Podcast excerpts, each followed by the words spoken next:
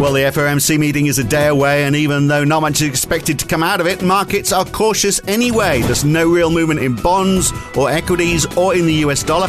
Weak retail numbers from the US have added to that cautious tone. The only real movement has been in commodities, a fall in copper and a rise in oil. We'll examine why that might be and look ahead to today's numbers, including uh, China's retail sales, industrial production, and fixed asset investment. All of that ahead of the FOMC meeting tomorrow morning. It's Wednesday. It's the 16th of June, 2020. 2021. It's the morning call from NAB. Good morning.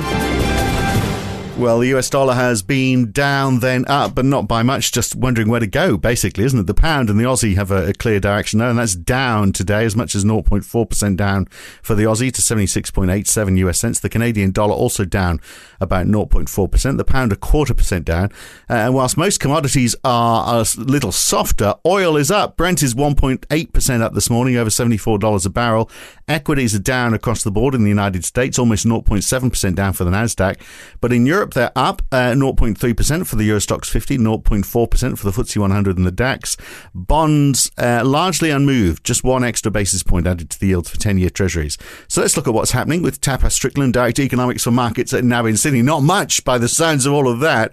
I, look, I can see why the US dollar and equities might have lost a bit of ground, uh, Tapas, because we had the, those retail sales numbers, which were down quite a bit in May in the United States, weren't they? Much, certainly much more than forecast. And then on top of that, you've got the New York Empire State Manufacturing Index, which weakened a fair bit too. And then on top of that, producer prices a bit higher than expected. And, uh, you know, and that's before we look at the rising oil prices. So none of those are particularly good news, are they?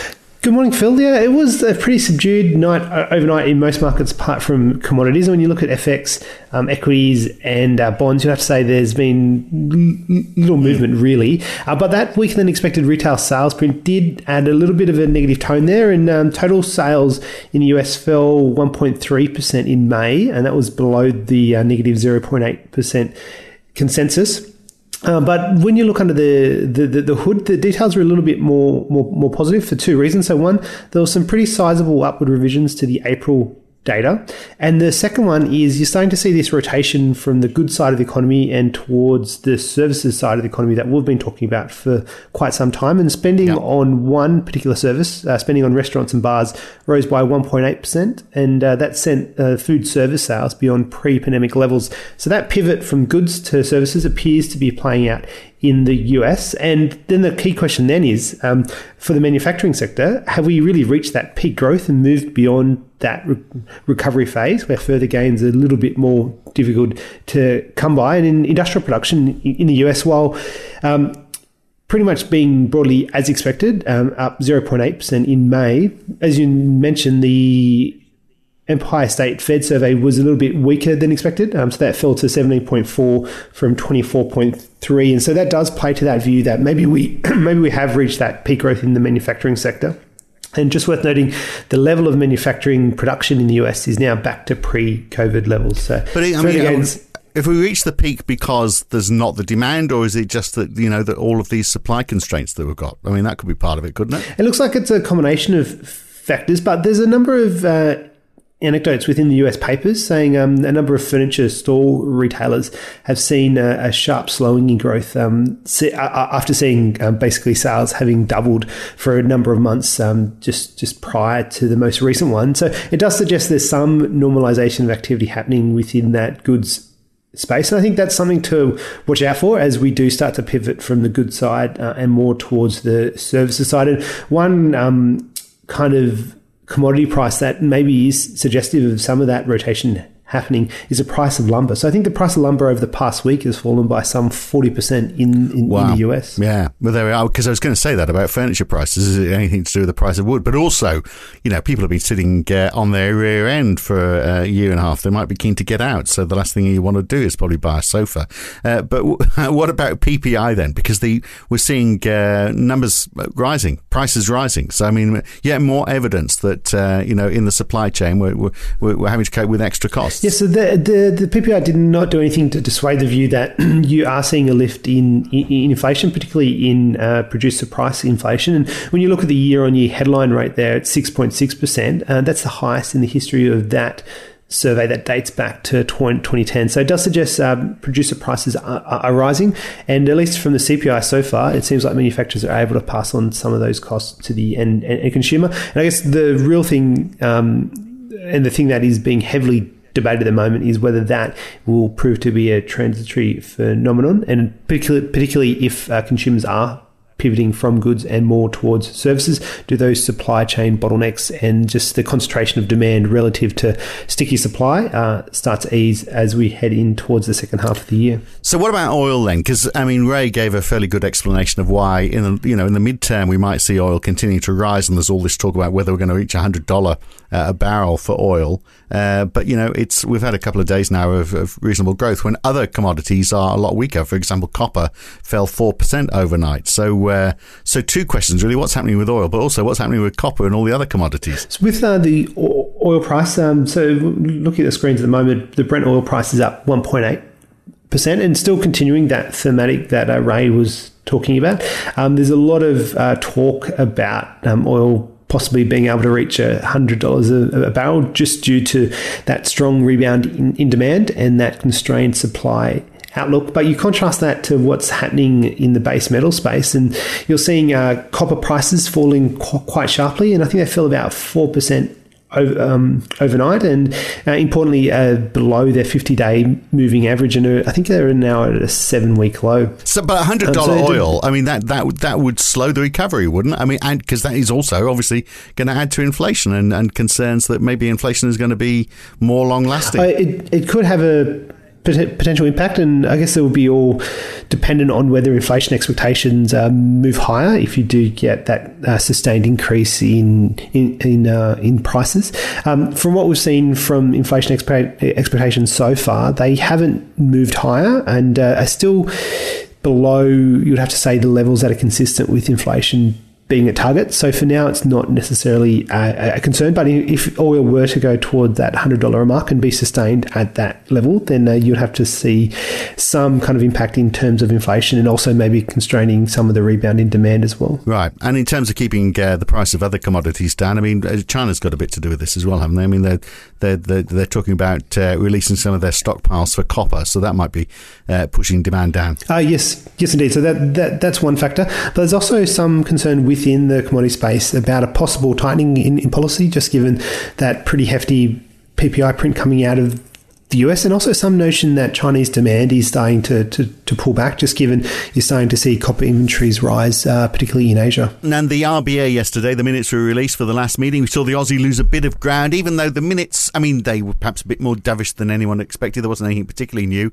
And we're all really hanging out, aren't we, for Philip Lowe's speech tomorrow, because he's got to say something in it, because it's called for recovery to expansion. He can't give it a title like that if he's not going to say something about how they're going to manage that. Oh, indeed. And if you actually look at the minutes, um, that phraseology was actually used in the minutes it, it, itself. And the minutes themselves were, you'd have to say, pretty dovish, especially just given um, some notion um, that the RBA could have been following the RBNZ and of Canada in flagging high rates in 2022.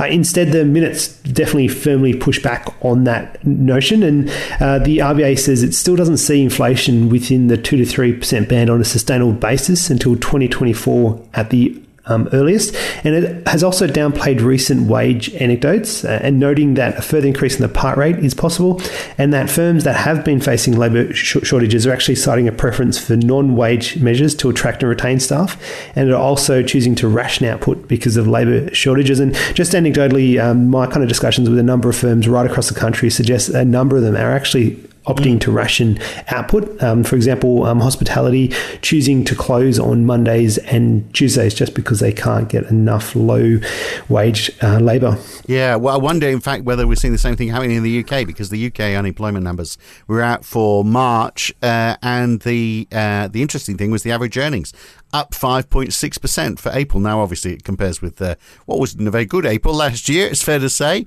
Uh, but, I mean, that's still quite a high figure. Uh, indeed, you'd have to say there's a little bit of a base effect there, of course, because we obviously had the height of the pandemic back then. But uh, unquestionably, at 5.6%, it's still well above what the consensus was at 5.3%. And there has been that uptick in average hourly earnings, both in the UK and also in the US as well.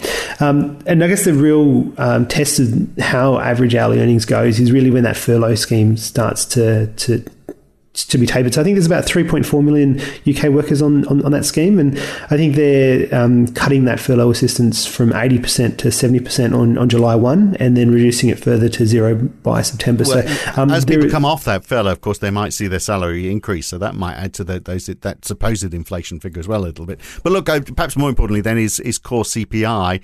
Uh, we get that for the UK later on today, and also for Canada as well. I don't I don't know how useful they are though, really, uh, because you know, given that there's so many considerations in these numbers. Uh, is anyone really paying too much attention to them just yet? You'd have to say um, they're probably they're probably being ignored to some extent by the market um, because policymakers are so firm in their view that the pickup in inflation that we're being uh, seen in a number of countries is going to be uh, transitory, and it will really take a number of CPI prints uh, that are above expectations, and importantly, have some of the core components um, above their inflation targets for them to, to change their view that uh, the inflation outlook or the pickup in inflation is likely to be temporary. So I don't necessarily think the market will be uh, too focused on the UK CPI. On the Canadian CPI, just because the Bank of Canada has flagged the possibility of hiking rates in 2022, I think the market might be a little bit more sensitive to, to CPI prints in, in Canada. Uh, to reinforce that decision, perhaps. Now, we'll look, the FOMC decision is on early tomorrow morning, just before our next podcast. So, uh, I mean, the market is hanging out for this. So, they, are they going to be disappointed? I mean, the, the expectation is they're not going to say much, but everyone's hanging around, kicking the tires, waiting for them to not say much. That's that's pretty much it. And uh, I don't think anyone is expecting too much out of the meeting. But um, all, all, eyes, I think, are going to be focused on the, the dot plot, uh, the inflation forecasts, and as well as any comments by Fed Chair on whether he's thinking about thinking about tapering.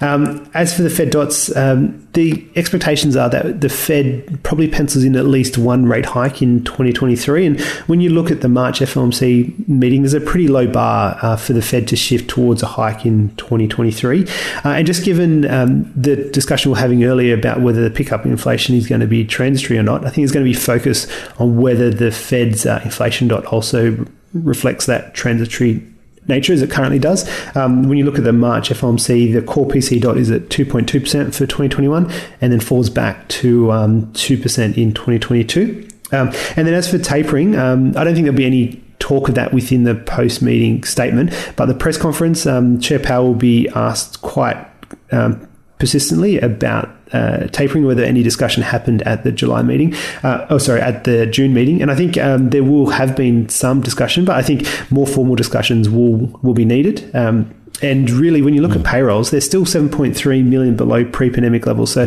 it's hard to see how you've made uh, sustained progress towards your full employment goal. No, absolutely. Well, we also get lots of numbers from China today: retail sales, industrial production, fixed asset investment as well. Uh, New Zealand's balance of payments and uh, current account, their GDP numbers tomorrow as well, of course.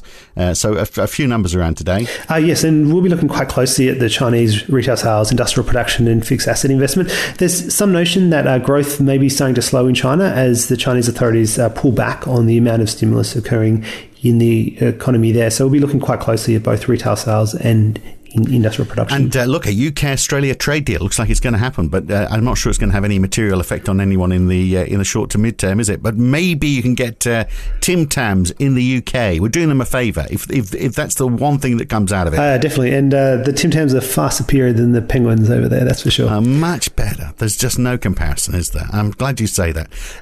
we'll catch you again soon, Tapas. Thank you. cheers. thanks so long as it's the original Tim Tam. Don't go with all these brand extensions. Just the original Tim Tam is what counts. That's it for today. I'm Phil Dobbie for now. Back again tomorrow morning. See you then.